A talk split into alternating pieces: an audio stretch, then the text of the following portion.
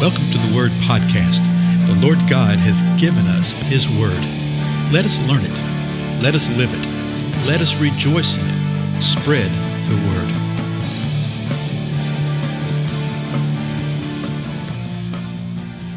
Blessings, everybody. This is Dale. Thank you so much for joining with me today on the Word Podcast. We're continuing in our examination of the book of Ephesians. We're in the fourth chapter, and we've covered the first, uh, what was it, six verses, I think, so far? Yeah, first six verses. So let me go back and reread these six verses because, again, it sets the context. As a matter of fact, verse 7 starts with the word but. And if you just jump in there and you don't know what the context is, or you're not reminded of it, uh, you're going to miss some things. So here's Ephesians chapter 4, verse 1. Therefore, I, the prisoner of the Lord, implore you to walk in a man- manner worthy of the calling with which you have been called, with all humility and gentleness, with patience, showing tolerance for one another in love, being diligent to preserve the unity of the Spirit in the bond of peace. There is one body and one Spirit, just as also you were called in one hope of your calling, one Lord, one faith, one baptism, one God and Father of all, who is over all and through all and in all. So, the truths that we've seen in, in previous episodes is that obviously there's one. We are one body as believers in the Lord. Excuse me, whether we be a Gentile or whether we be Jew.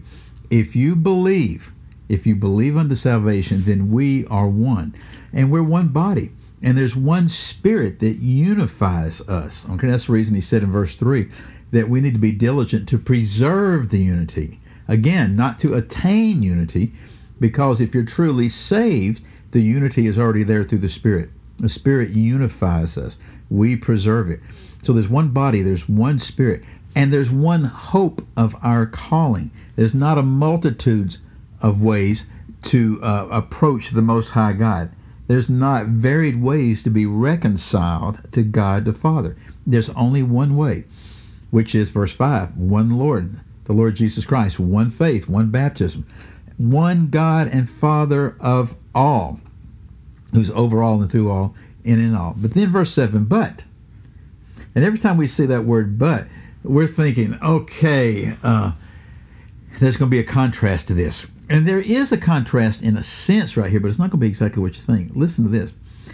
Verse 7 But to each one of us, grace was given according to the measure of Christ's gift. And you go, wait a minute, so what's that about? It's not like something opposite of what's been previously said. It's a further explanation of it. We are all one in the faith. We're one in the Lord. We're one in the Spirit. We're one in God the Father. But to each one of us individually, there's differences. Okay? So uh, that oneness and that unity does not mean that we all have to be of the same mind and thought about everything. So one person may prefer this thing, another person may prefer that, and both be absolutely fine. Uh, as a matter of fact, other portions of the scripture talked about this in relationship to things.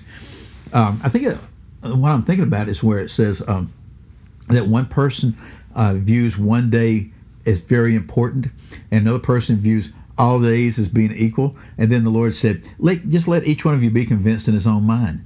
So if someone says, okay, I think we need to uh, exalt this day, well, that's fine. If somebody else says, no, all days are the same, that's fine too. Okay?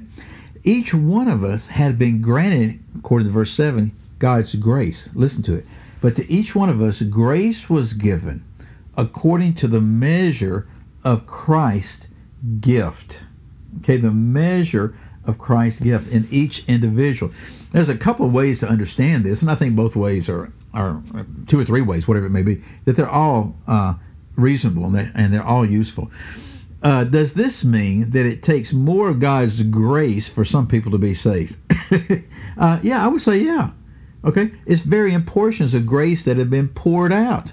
Okay, but it says this according to the measure of Christ's gift. The Lord gifts his body. The Lord gives gifts to individuals within the body for the point in, of serving the body of Christ. And those gifts are given out in different ways. Okay? In different ways and in different measures according to the grace of God. So let's read through the next three or four verses to get an idea because these verses right here often are quite confused in people's mind. There's really no reason to be that way. Verse 7 But to each one of us, grace was given according to the measure of Christ's gift. Verse 8 Therefore, ah, so we reached a little term of conclusion right here. Therefore, it says, and this is speaking of the scripture, when he ascended on high, he led captive a host of captives, and he gave gifts to men. So, what it's talking about is that the Lord has granted gifts to men who believe. And we often call these spiritual gifts. And in the scripture, you see uh, more detail about spiritual gifts in Romans 12, 1 Corinthians 12, Ephesians 4, right here, and in the 1 Peter 4. And it says, when he ascended on high. So uh, the scripture prophesied this and told what was going to happen, and it took place. When the Lord ascended on high, he led captive a host of captives. Now, that's an interesting phrase. What does that mean? Who was it that was led captive, the host of captives? And there's all sorts of debate about who this is. Personally, where I am right now, I think what's being referenced right here is that the Lord brought forth the believers who were in Sheol. Okay. Often you hear that Sheol, well, that's the place of the dead. Well, it is.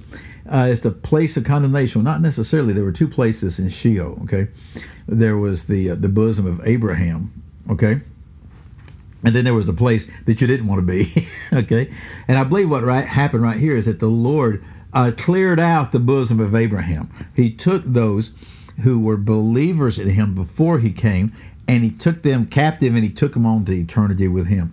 But then he gave gifts to men. Now, verses 9 and 10 are, are a parenthetical statement. Okay, they're actually in parentheses in our translations right here. And it says this, okay?